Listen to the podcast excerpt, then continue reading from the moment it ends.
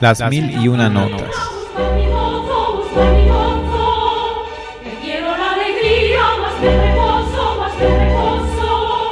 Un espacio con los grandes compositores y sus obras, para generar una reflexión acerca de la manera en que nos acercamos y apreciamos las diversas manifestaciones musicales.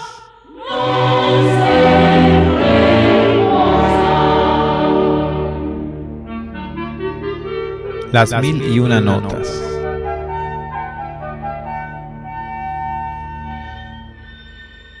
Bienvenidos a este programa cuyo objetivo es de pasar una hora agradable escuchando piezas musicales pertenecientes a los grandes compositores de la música académica, conocidos y algunos o bastantes no tan conocidos.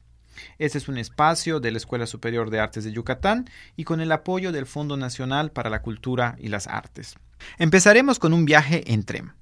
Así es, nos subiremos a un pequeño trenecito que lentamente se pondrá en marcha y subirá con dificultad por empinadas montañas para recorrer libremente por la selva amazónica y llegar a su destino final en donde se detendrá lentamente hasta poner freno. Todo esto lo demuestra musicalmente el compositor brasileño don Heitor Villalobos en su Trencinho do Caipira, el trenecito de, del campo, que es parte de su Bajiana Brasileira número 2. Heitor Villalobos eh, compone unas colecciones que se llaman Bajianas Brasileiras. Las Bajianas son una especie de homenaje o tratan por lo menos de manejar los mismos modelos de las eh, de la, de manera de composición de Johann Sebastian Bach, por eso se llaman bajianas, ¿no? Y precisamente hace una bajiana, la bajiana número uno, que es para ocho chelos, hace esta bajiana, que es para orquesta, que es la bajiana número dos, está la bajiana número cinco, eh, que es para ocho chelos y una soprano. Y lo interesante aquí es de que la bajiana número dos tiene sus sus movimientos, como cualquier obra eh, orquestal, tiene sus eh, cuatro movimientos, y resulta que uno de ellos es precisamente esta, eh, digamos, metáfora musical de un trenecito que va por esta selva amazónica. Escuchemos pues de don Héctor Villalobos su trencino de Caipira de la Bajiana número 2.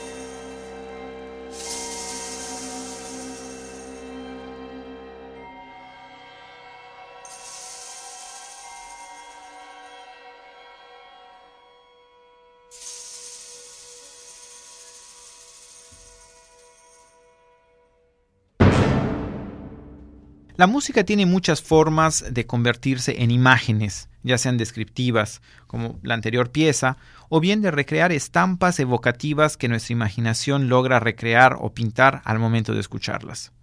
El compositor francés eh, Claudio Debussy creó tres estampas para piano a la manera de postales de viaje, diríamos, que llamó a la primera pagodas, a la segunda la soirée en, Granada, es decir, una fiesta en Granada, y la tercera se llama Jardines bajo la lluvia. Como vemos, las dos primeras se refieren a un entorno geográfico muy específico, pagodas a Asia, la segunda a España, pero la tercera como que es, digamos, muy universal. La figuración rítmica de esta tercera estampa eh, refleja pues esas gotas que caen, gota y gota que va cayendo sobre el jardín y de repente aparece una canción infantil que podríamos decir que es la única melodía que percibimos entre toda esta lluvia vertiginosa sobre el teclado. Escuchemos pues de las estampas de Claudio Debussy, Los jardines bajo la lluvia.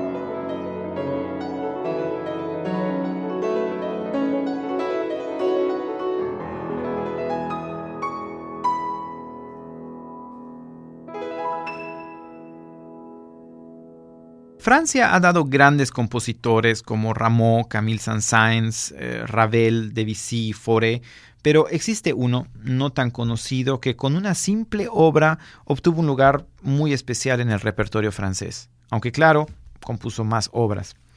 Ese señor músico es Joseph, eh, Joseph Canteloube, nacido en 1879 y muerto en 1957 debido a su interés como investigador musical de estudiar, mantener y dar a conocer las canciones de su región natal, Auvernia, eh, creó la colección que lo hizo famoso, Los Cantos de Auvernia, es una región al sur de Francia. De esta colección, la más famosa pieza es el famoso eh, Baileiro, cuyo texto expresa la añoranza de un pastor por su lejana amada aún a pesar de la barrera que presenta el idioma, que está precisamente en el dialecto local, que es esta región de Francia, que, en el cual se habla el occitano, eh, la lengua de Oc, ¿no? De ahí viene occitano. La música nos posibilita muchísimo el sentir ese dulce recuerdo tan fresco, tan simple, como el alma sencilla del pastor que lo está cantando. Escucharemos en la maravillosa, fantástica voz de Victoria de los Ángeles, de la colección Los Cantos de Le Chant de, de eh, Cantelube, escucharemos El Baileiro.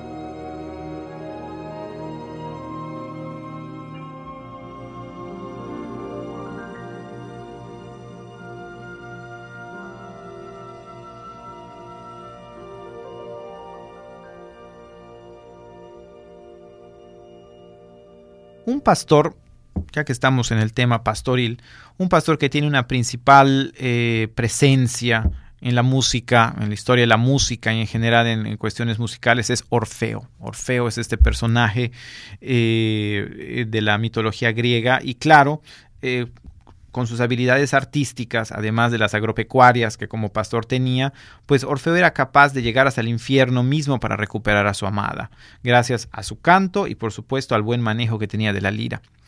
Esto es parte de la mitología, ¿no? De, la mitología griega.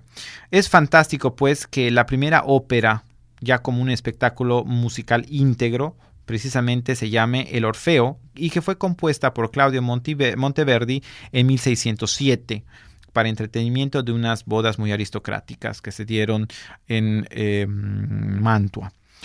El aria Vi ricorda eh, o Boschi Ombrosi es una canción estrófica, es decir, que podemos notar que la melodía es la misma, pero lo que cambia cada vez que se repite es el texto, y entre cada estrofa se intercala un ritornelo instrumental, es decir, algo que eh, una especie de ronda que va regresando continuamente. El texto dice así: ¿Recordáis sombríos bosques, mis crueles y largos tormentos, cuando las rocas llenas de piedad respondían a mis lamentos?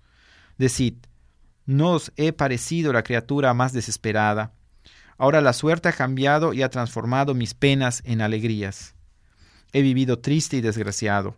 Ahora me alegro y los sufrimientos que he padecido durante tantos años me hacen más querida la felicidad presente.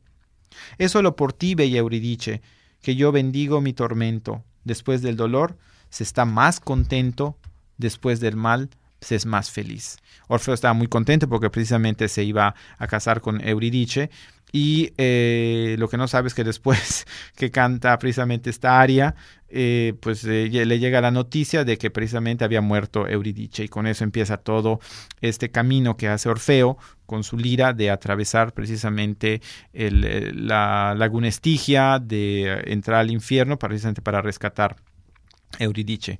Eh, claro, de alguna manera esos son los temas eh, muy eh, que encontramos en las óperas y bueno, el final cuál es? El final se los digo para que por lo menos no nos quedemos con esa tristeza que bueno, la felicidad que hay, bueno, sabiendo el desenlace que va a haber que lo, precisamente rescata, pero Saturno le dice que precisamente se lleve a Euridice del, del, infierno, o sea, se la saque precisamente hacia la tierra, y, pero que no debe voltearla. A ver, el, Orfeo va adelante, atrás va Euridice, pero precisamente duda en, el, en, el, en la historia de Monteverdi, eh, aunque hay otras versiones de, la misma historia, eh, Orfeo duda de que a lo mejor Saturno lo, lo, ha engañado y voltea y ve Euridice y ahí se pierde todo. Entonces él muy desolado regresa a la tierra tras no haber rescatado a Euridice y se encuentra con que, eh, si mal no estoy, eh, me parece que es Apolo, que viene a ser como su padre, eh, le dice, no te preocupes. tanto a Euridice, además Apolo tenía, bueno, pues ahí gobernaba más dioses, Orfeo y Euridice, no te preocupes, le dice Orfeo, no te preocupes, Orfeo, que tanto tú como Euridice los voy a convertir en estrellas y es a partir de eso que cada noche están juntos en el firmamento. Oigamos bien eh, esta obra, es muy interesante, muy bonita y es precisamente de El Orfeo de Claudio Monteverdi, el Vi ricorda Boschi Ombrosi.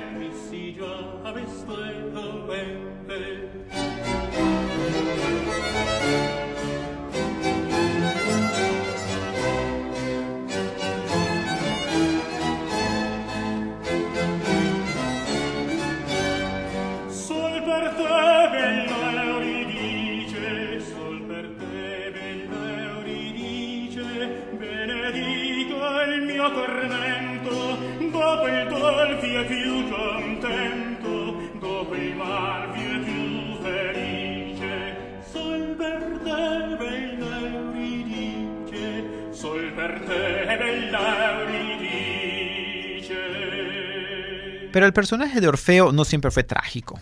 En el siglo XIX, a Jacques Offenbach se le ocurrió hacer una parodia de este mito y compuso una opereta que lleva el título de Orfeo en los infiernos. La historia era un pretexto para crear un argumento situado en otro contexto y por supuesto componiendo música que estuviera más cercana a los gustos de los parisinos y de sus bailes de moda. Es así que la pieza más conocida de esta obra es el famoso Can Can.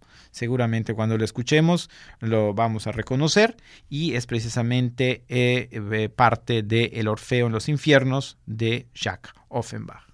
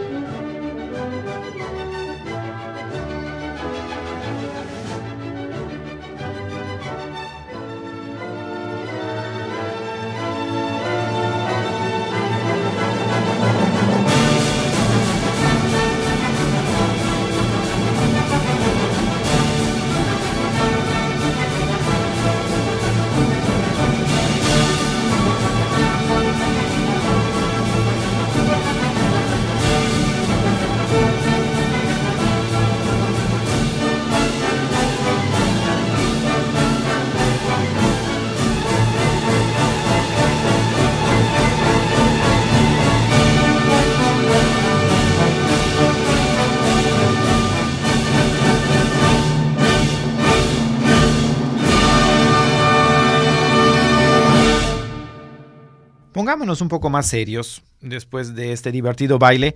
Y si de bailes o danza se trata, pues nada como los valses. El vals fue el baile por antonomasia del siglo XIX. Cuando llegó, cuando se creó, digamos, en el siglo XIX, eh, digamos que llegó para quedarse. Y es así que hasta la fecha decir vals es hablar de una forma musical muy conocida, en compás de tres tiempos. Un, dos, tres, un, dos, tres, un, dos, tres. Son muy conocidos los valses de Johann Strauss, tanto eh, Johann Strauss padre como hijo. Y, por ejemplo, en el ballet, pues no falta alguno entre sus coreografías. Tchaikovsky, compositor ruso del siglo XIX, escribió valses para sus famosos ballets, entre ellos el siguiente, el Vals de las Flores de El Cascanueces. Lo interesante a notar en este vals es precisamente, es parte de la coreografía, cuando ya eh, aclara eh, cuando Clara, eh, Clara es el, personaje, esta niña que va precisamente, que salva al cascanueces y el cascanueces eh, en recompensa la lleva al país de los dulces y hay una serie de danzas características que son algunas de las piezas que más se conocen del cascanueces y hacia el final termina con un vas de las flores que hay una parte intermedia, digamos también en esa idea muy romántica, o sea, romántica en cuanto al estilo romántico de intercalar una parte, digamos, contrastante y en este caso un poquito eh, no trágica, pero sí diferente, fuera de toda la, dulzura que estamos escuchando de la melodía, que lo que retrata en esa sección intermedia es la lluvia que precisamente está cayendo sobre las flores, ¿no? Escuchemos pues el Vals de las Flores de El Cascanueces de Piotr Ilich Tchaikovsky.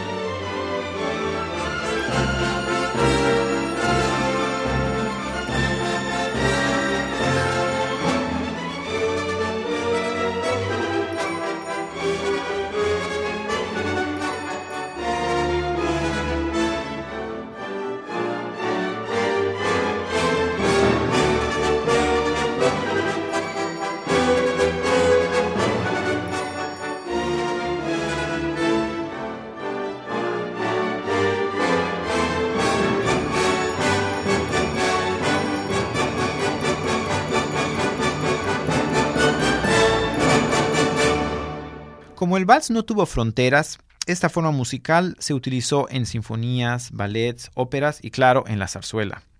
Muchos aún recuerdan quizás el más famoso vals dentro de este género lírico y es el vals del Caballero de Gracia de la zarzuela La Gran Vía.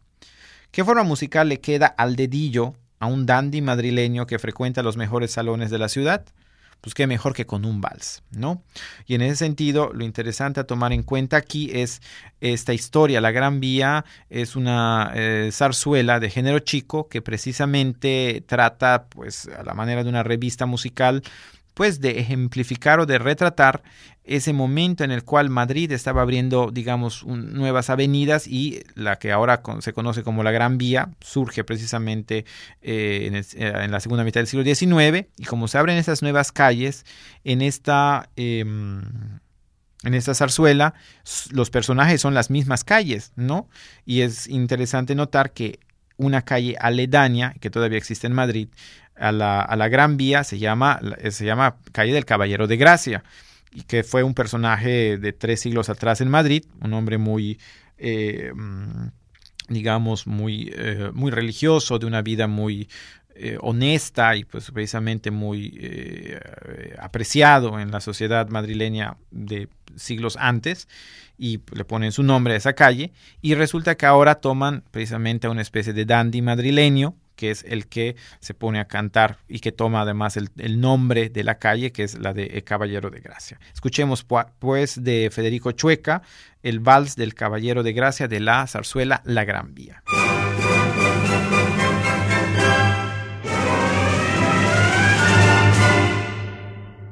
Caballero de Gracia y efectivamente soy así Pues sabi, pues que a mí me coro, eh, por mis amoríos todo Madrid.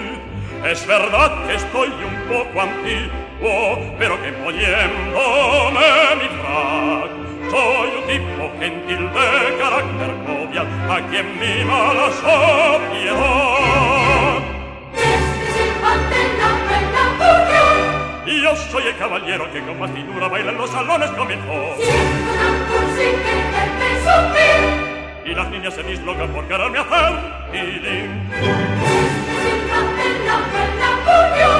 Y yo soy el caballero que con más finura baila en los salones comenzó. Siendo una cursi que presumir. Y las niñas se dislocan por quererme hacer feeling. Yo sé cantar la norma, yo canto hasta el Ruy Blas canto el Ave María que ya no cabe más.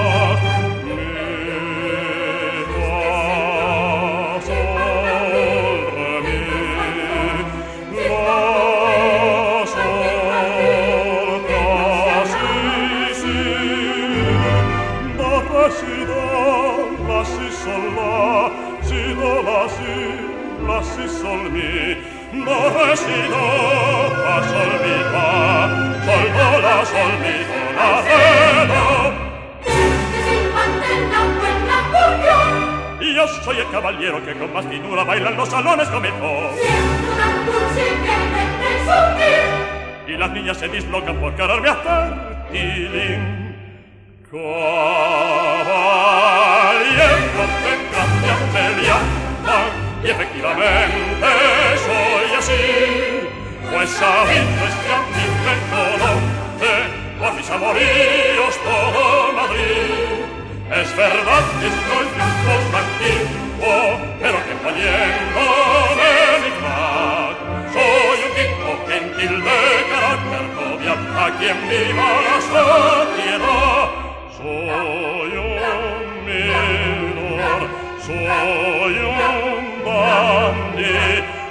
soy la crema de la comida, soy lo más fino de todo Madrid, soy un minor, soy un bambi, muy queridito de la sociedad, la nata y flor de la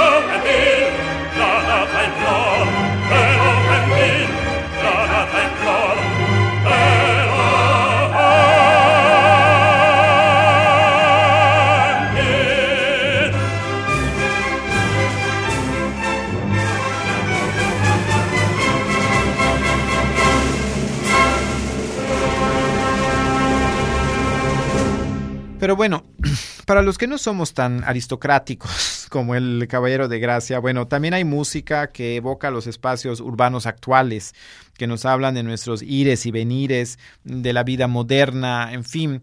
Eh, ¿O acaso qué les podría sugerir la siguiente obra para cuarteto de cuerdas, un cuarteto de cuerdas clásico, es decir, dos violines, viola y cello?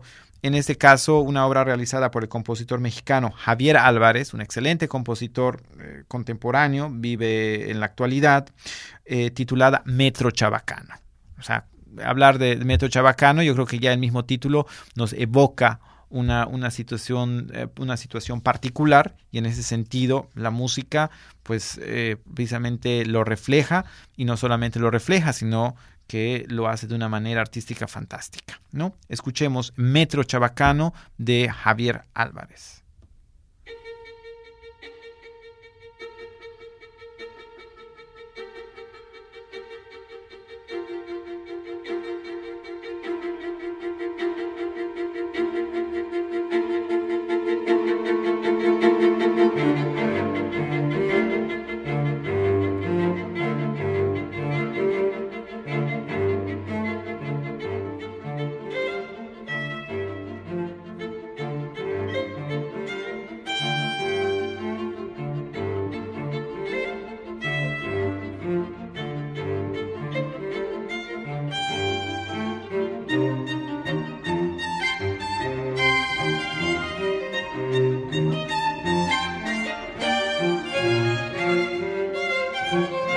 Música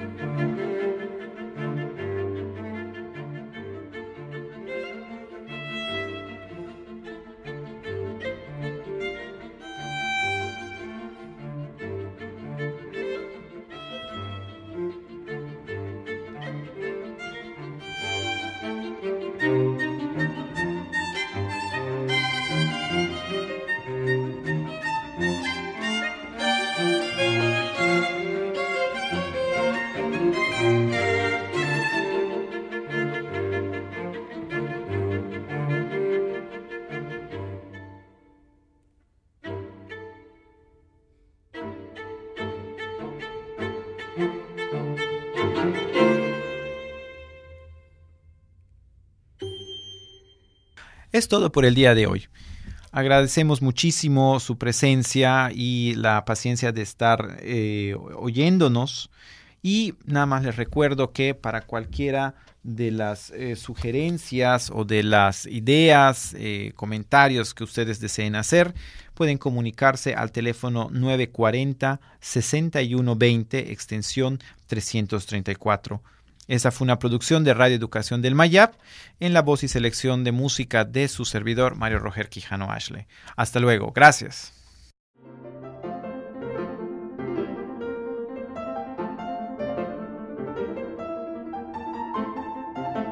Esto ha sido Las Mil, y, una notas.